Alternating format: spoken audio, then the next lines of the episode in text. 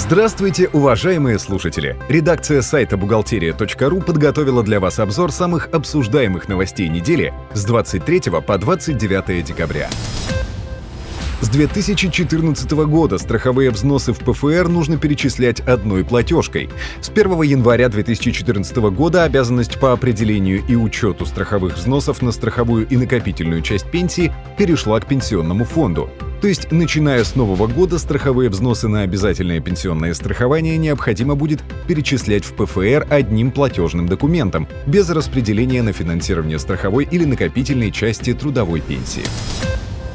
Новости от компании «Биратор». Минфин сообщил, что при прекращении деятельности ИП должен восстановить НДС по нереализованным товарам.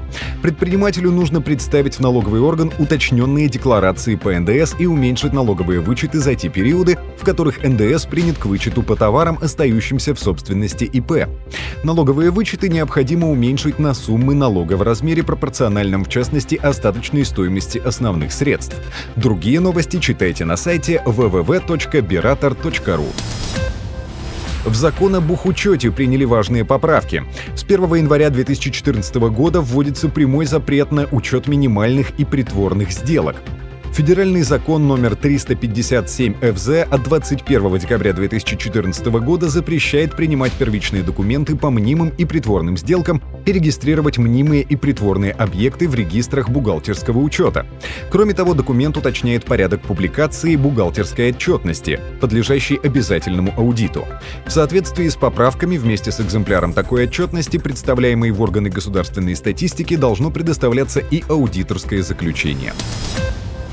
Выплаты на детей увеличатся. Федеральным законом от 2 декабря 2013 года номер 349 ФЗ пособия граждан, имеющим детей, проиндексированы на 1,5. Помимо этого, постановлением правительства Москвы от 17 декабря 2013 года номер 851 ПП были утверждены пособия на детей на 2014 год. Суммы выплат смотрите на сайте бухгалтерия.ру. Стоимость страхового года на 2014 год.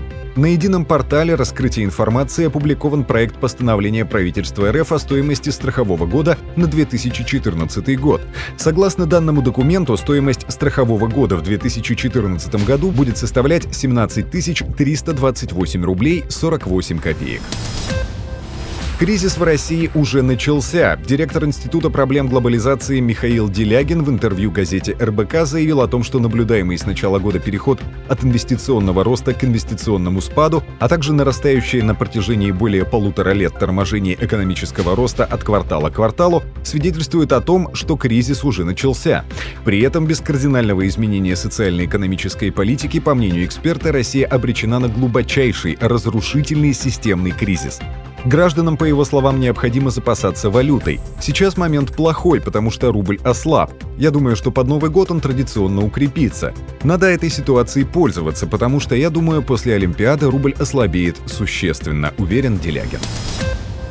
Прожиточный минимум за третий квартал вырос. Подписано постановление правительства РФ от 17 декабря 2013 года номер 1173, которое устанавливает величину прожиточного минимума по России на третий квартал 2013 года.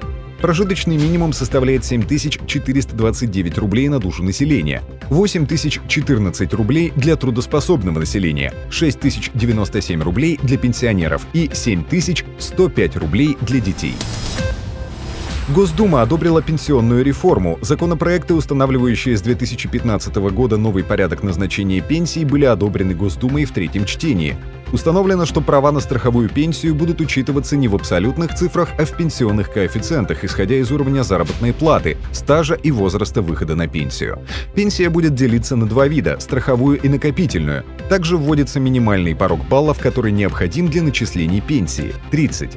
Кроме того, предусматривается, что минимальный стаж для получения трудовой пенсии по старости к 2025 году достигнет 15 лет. Сейчас минимальный стаж составляет 5 лет. Новый порядок назначения вступит в силу с 1 января 2015 года. Установить слежку за сотрудниками предлагает Минтруд. Предпринимателям посоветовали создать антикоррупционный спецназ. Идея подобного новогоднего подарка принадлежит Минтруду. По замыслу чиновников, заниматься сбором информации и пресечением коррупции должны специально созданные в компаниях подразделения. Им предлагается брать под особый контроль сотрудников, взаимодействующих с госорганами и контрагентами, а также занимающихся закупками. На этом мы заканчиваем обзор важных событий за неделю. Самые актуальные новости вы всегда сможете найти на сайте бухгалтерия.ру. Спонсор этого выпуска – Биратор. Лучшее решение для вашей бухгалтерии. Спасибо, что вы были с нами. Слушайте нас через неделю.